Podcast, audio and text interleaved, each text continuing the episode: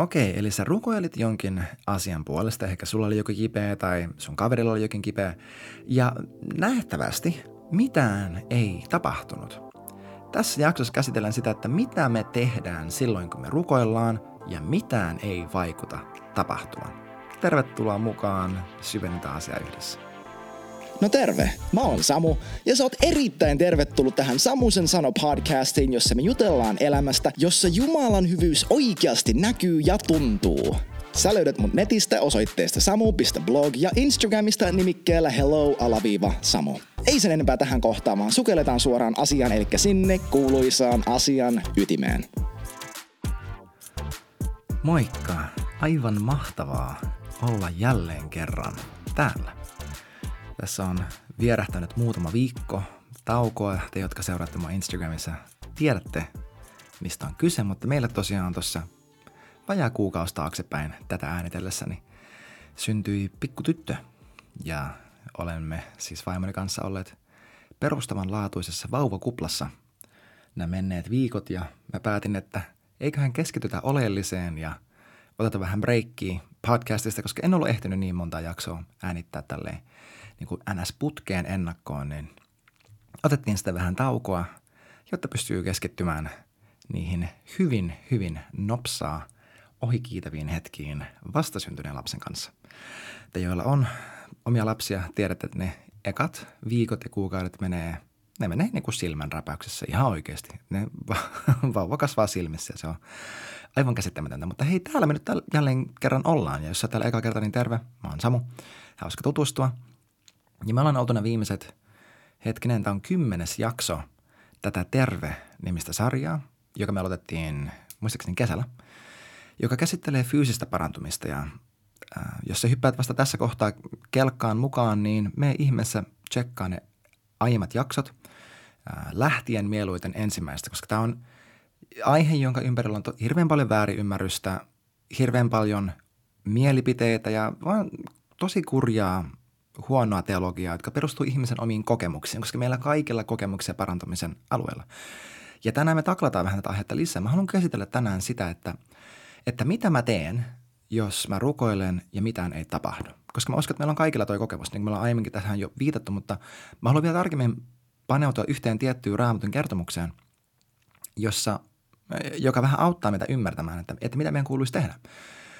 Et silloin, jos mä sanotaan, että mulla on vaikka joku – vaiva omassa ruumiissani. Ja mä rukoilen sen puolesta. Mä teen kaiken, mitä mä tiedän tehdä, niin kuin edellisessä jaksossa on käsitelty, lähtien siitä, että mä puhun sille. Mä uudistan mun mieltäni niin hyvin kuin mä uskon, käsittelen pyhän pyhähenkeä näyttää, että hei, missä, missä mulla on epäusko mun, mun omassa sydämessä?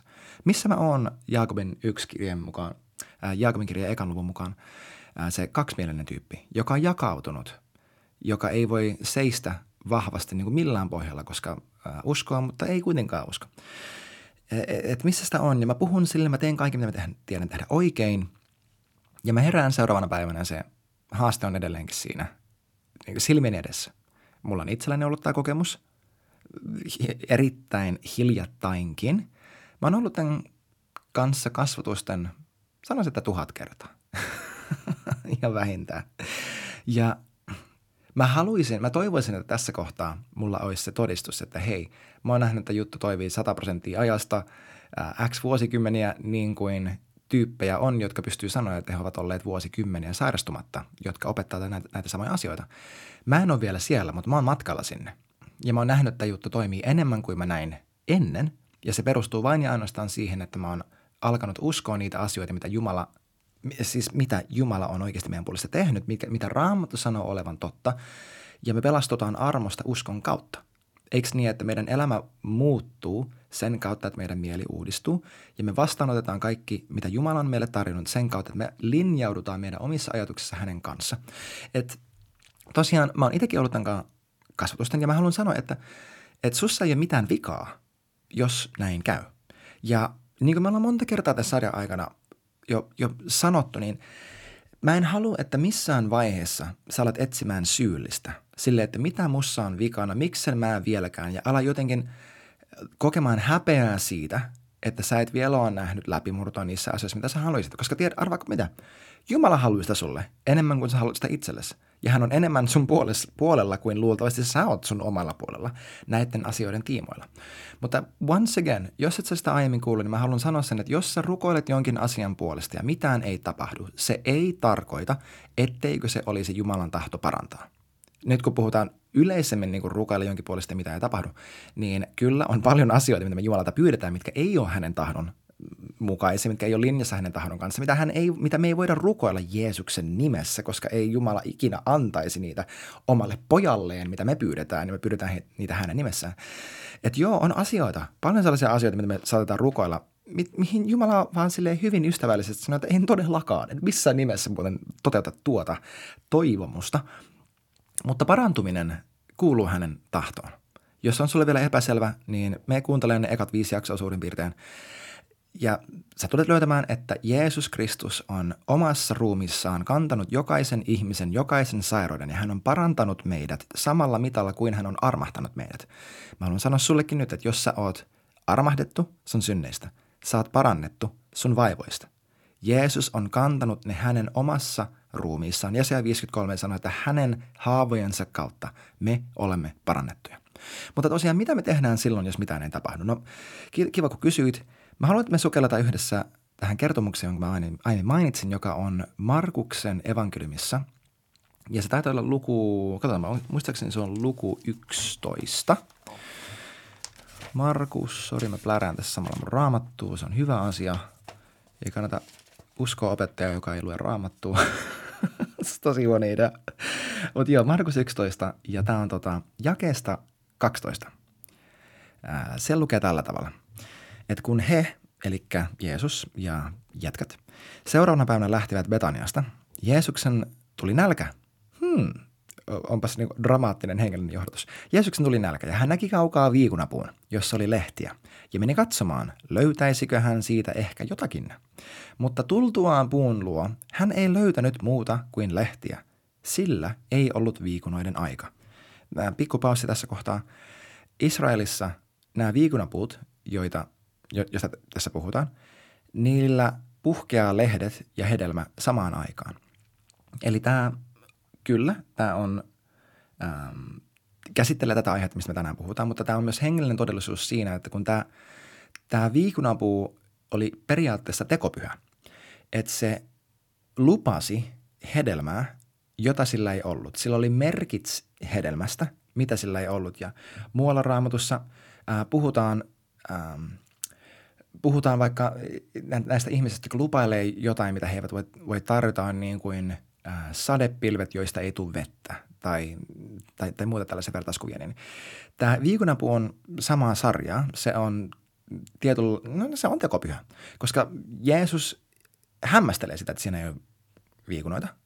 Ja siinä lukee, että hän ei löytänyt muuta kuin lehtiä, sillä ei ollut viikunoiden aika. Eli tämä puu oli itse asiassa ennen aikojaan kasvattanut lehtiä – ikään kuin väittäen, että hei, täältä löytyy hedelmää, vaikkei edes ollut aika sille. Ja piekku paussi tähän kohtaan että tämä pätee monelle meistä moneen elämän asiaan, missä me saatetaan haluta vaikuttaa kypsemmältä kuin mitä me ollaan. Se saattaa olla äh, joku työpaikka, jonka sä haluat, ja sä vähän joustat sun CVssä ja vähän sanot itsestäsi, myyt itseäsi tavalla, mikä ei ole totuuden mukainen, tai se voi olla jossakin seurakunta-asiassa, missä sä haluat vaikuttaa pyhemmältä ja hurskaammalta ja kypsemmältä kuin mitä sä oikeasti oot, tai sosiaalisessa mediassa, missä sä haluat antaa kuvaa itsestäsi, joka ei ole totuuden mukainen, ja sä et ikinä uskoisi, sä, et sä et itsekään usko sitä, mitä sä sinne laitat.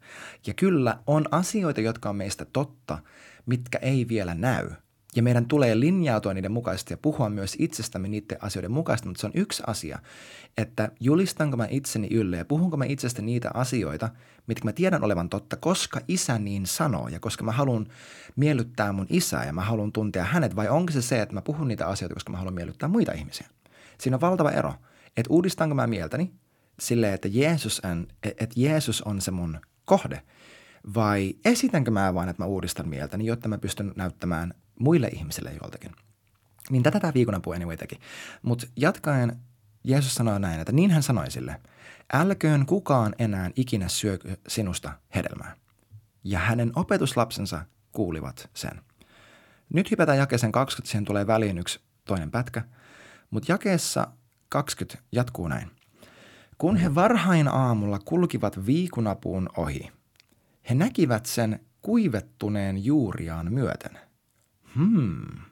Silloin Pietari muisti Jeesuksen sanat ja sanoi hänelle, Rabbi, katso, viikunapuu, jonka sinä kirosit, on kuivettunut. Jeesus vastasi, pitäkää usko Jumalaan. Eli tässä Jeesus välittömästi, hän, tiedätkö, hän määrittelee, mistä tässä kertomuksessa on kyse. Jeesus, kun Pietari nostaa tämän jutun esille, Jeesus, mitä hän vastaa? Hän vastaa sillä, että tästä tässä on kyse. Pitäkää usko Jumalaan. Eli tässä on kyse uskosta. Ja näin hän seuraa, se, seuraavat sanat. Totisesti minä sanon teille, eli jätkät, I'm dead serious, ottakaa tämä vakavasti, tämä on totta, kuunnelkaa, uskokaa tämä. Jos joku sanoisi tälle vuorelle, nouse ja heittäydy mereen, eikä epäilisi sydämessään, vaan uskoisi sen tapahtuvan, mitä hän sanoo, niin se hänelle tapahtuisi. Sen tähden minä sanon teille, eli tästä syystä mä sanon teille, kuunnelkaa, kaiken mitä te rukoilette ja anotte, uskokaa, että olette sen jo saaneet, niin se tulee teille. Mä sanon uudestaan. Kaiken, mitä te rukoilette ja anotte, uskokaa, että olette sen jo saaneet, niin se tulee teille. Eli miten tämä miten tämä liittyy mihinkään tämä viikunapuun? Hyvä kysymys. Kato, kun Jeesus, Jeesus kiroaa tämän viikunapuun. Tämä on se otsikko mun raamatussa, että Jeesus kiroaa viikunapuun ja hän sanoi sille, että älköön kukaan ikinä syökö sinusta hedelmää. Jeesus ei tehnyt mitään muuta sille puulle tämän kertomuksen mukaan. Hän ei alkanut riuhtamaan sitä, hän ei heittänyt suolaa sen päälle, hän ei polttanut sitä, hän ei tehnyt mitään muuta sen päälle. Hän vaan sanoo tämän yhden sanan, älköön kukaan ikinä syökö sinusta hedelmää. Tuo on käsky, eikö niin? Jeesus sanoi, että kukaan ei enää tule syömään sinusta hedelmää, piste. Eikö niin? Hän käskee ja hänen opetuslapset kuulevat sen. Seuraavana aamuna he menee se viikunapuun ohi. Ja he, mitä he näkee? He näkee, että se oli kuivettunut juuriaan myöten. Ja Jeesus sen jälkeen sanoi, että uskokaa, että kun te sanotte jotain, että te olette sen jo saaneet, niin se tulee teille. Mikä mun pointti on? Mun viikunapo... Siis, viikunapointti. mun pointti on se, että se viikunapuu oli kirottu heti, mutta se ei näkynyt heti. Jos se olisi näkynyt heti, niin miksi varhain aamulla Pietari olisi hämmästellyt, että katorappi, se viikunapuu, jonka sä kirosit, on kuivettunut? Ei tietenkään.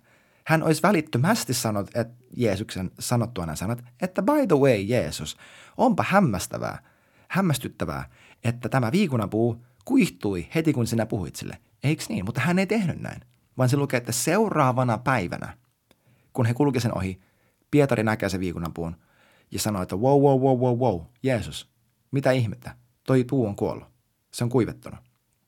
Ja sitten Jeesus sanoi, että kun te rukoilette, te voitte, te voitte rukoilla mitä vaan, te voitte käskeä mitä vaan. Jos sä et epäily sydämessä, vaan uskot, että se tapahtuu, mitä sä sanot, niin se tapahtuu. Ja kaikki se, mitä sä anot, kaikki se, mitä sä pyydät, sun täytyy uskoa, että sä olet sen jo saanut sillä hetkellä, niin se tulee tapahtumaan. Tämä viikunapuu oli kirottu heti, mutta se ei näkynyt heti. Matteuksen versio tästä samasta tarinasta sanoo, että samassa viikunapuu kuivettui.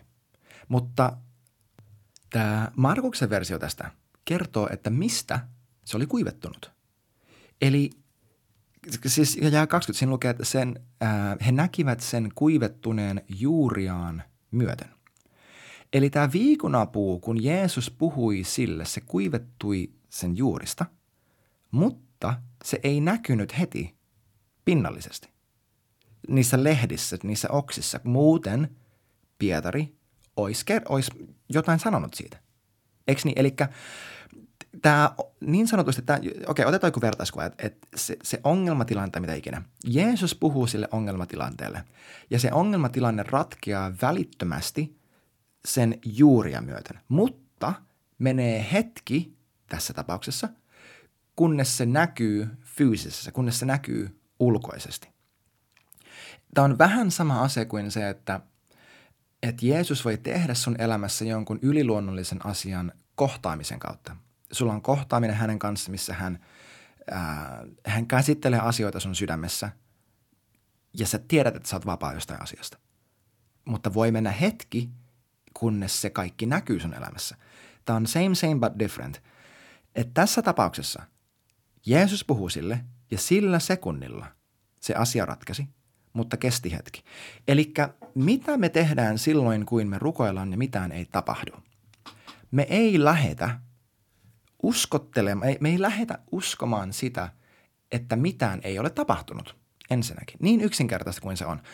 Kun mä rukoilen jonkin aiheen puolesta ja mä en vielä näe muutosta, mun vastuulla on luottaa, että Jumala on kuullut mun rukoukset ja sillä sekunnilla, kun mä oon rukoillut, hän on jo lähettänyt vastauksen.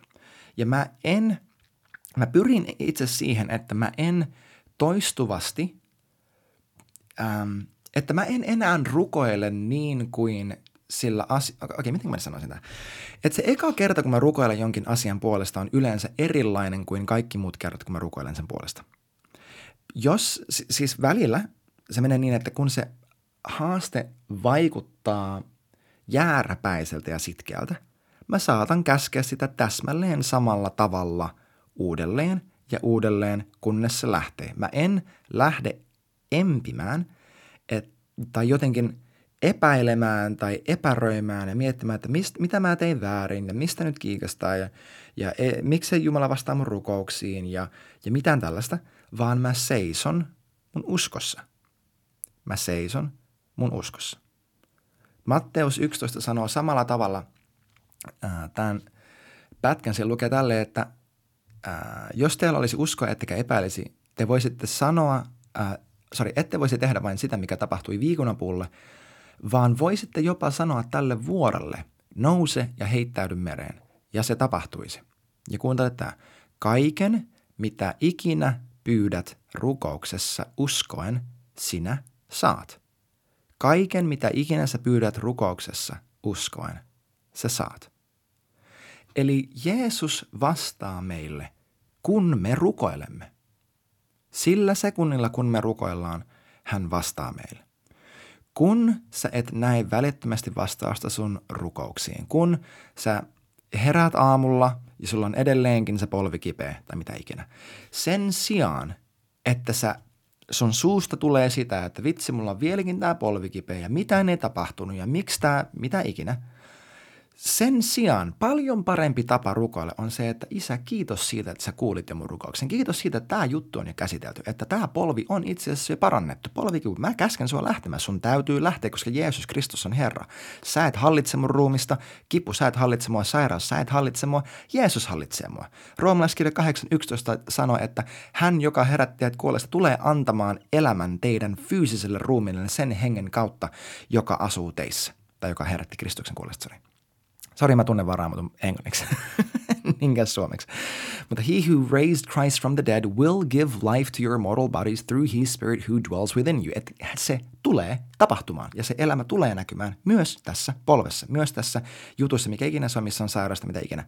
Että tuo on paljon parempi tapa rukoilla. Se, että sä heräät ja sanot, ai että, kiitos Jeesus, että sä rakastat mua. Kiitos siitä, että sä oot parantanut. Että, että sä oot mun puolella, että sä oot mun Herra, mun ruumis kuuluu sulle, mun ruumis on pyhän hengen temppeli ja pyhä henki, sä et asu missä raunioissa, sä asut hyvässä ruumissa, mun ruumis on vahva, ruumis sä oot vahva, polvi sä oot vahva, polvi sä oot terve. Mä käsken sua toimimaan ja tuomaan Jeesukselle kunniaa sen kautta, että sä palvelet mua hyvin, koska Jeesus on luonut sut toimimaan hyvin, Jeesus on käskenyt sua toimimaan hyvin. Ja siis mä, mä, mä käsken sua, polvi toimi, kipu lähde, sun täytyy lähteä. Sä tottelet Jeesuksen nimessä, koska mä oon jo parannettu. Ja joissain tilanteissa, joissain tilanteissa, mä haluan alleviivata, että mä en ole lääkäri ja jokainen on vastuussa siitä, mitä he itse tekee, mutta joissain tilanteissa mä henkilökohtaisesti, mä teen jotain, mitä mä en pystyisi tekemään, mikä menee vastoin sitä, mitä se oire tai ongelma mulle väittää. Jos sä luet evankeliumeita, valtaosassa niistä one-on-one tilanteista, mitä Jeesuksella oli jonkun ihmisen kanssa, hän pyytää, tai ei pyydä, hän käskee heitä tekemään jotain käytännössä. Ota vuoteesi ja käy. Mene ja pese. Mitä sä näet? Tiedätkö, hän käytännössä, stretch forth your hand, se tyyppi, jolla oli tota, se äh, rampakäsi. Että hän aina melkein pyytää heitä tekemään jotain, mitä he ei voi tehdä. Mä oon tehnyt tämän saman monta kertaa. Se, että mulla on vaikka kipeä olo ja mä oon silleen, ei, kyllä mä menen salille. Koska Jeesus, sä oot parantanut mut. Sun haavojen kautta on parannettu ja saatana ei saa varastaa mun viikosta, mun energiasta mistään sairauden kautta, estää mua siitä, että mä pitäisin itsestäni huolta fyysisesti ja, ja että mä voisin hyvin. Mä meen muuten. Ja kiitos Jeesus siitä, että sä oot siellä mun kanssa, että sä voimaannutat, mutta sä teet sen mahdolliseksi, että mä voin elää niin ja näin. Välillä mä oon tehnyt niitä asioita siitä, että mä vaan hirveästi haluan ja mua ärsyttää se, että mä oon sairas, mutta se ei ole uskosta käsin, se on ärsytyksestä käsin. Ja silloin on ollut tosi erilaista hedelmää. Silloin se on itse asiassa, se on ollut epäuskosta. Silloin se on ollut epäuskosta siksi, että mun on pakko saada tehtyä näin tai muuten mä en voi hyvin ja sitten mitä ikinä versus, versus uskosta siihen, että isä pitää musta huolen. Jeesus on jo parantanut mut ja mä laitan käytäntöön nauttien sen, mistä hän on maksanut mun puolesta. Ää, musta tuntuu, että meidän täytyy jatkaa tätä vielä seuraavassa jaksossa, mutta mä tiedän, että jotkin teistä te olette laittanut mullekin kysymyksiä tästä aiheesta, niin toivottavasti tämä antoi teille lisää eväitä. Miten taklata tämä tilanne, kun rukoilet ja näyttää siltä, että mitä ne tapahdu. Seiso. Seiso uskossa – Älä lähde empimään, älä muuta sun teologiaa. Jeesus Kristus on edelleen Herra ja hän on myös sun parantaja. Ciao. Hei kiitti ihan hirveästi, kun olit mukana tämän jakson ajan. Pistä ihmeessä tulemaan kysymyksiä, todistuksia, mitä ikinä vaikka mun nettisivujen kautta tai Instagramissa yksityisviestillä. Muista myös laittaa kaverille hyvä kiertämään, jos niin pyhä henki sua kehottaa. Ja ennen kaikkea muista, että Jeesus rakastaa sua aivan kamalan paljon ja Jumala on parempi kuin luuletkaan. Kiitos kun olit mukana ja nähdään taas ensi jaksossa.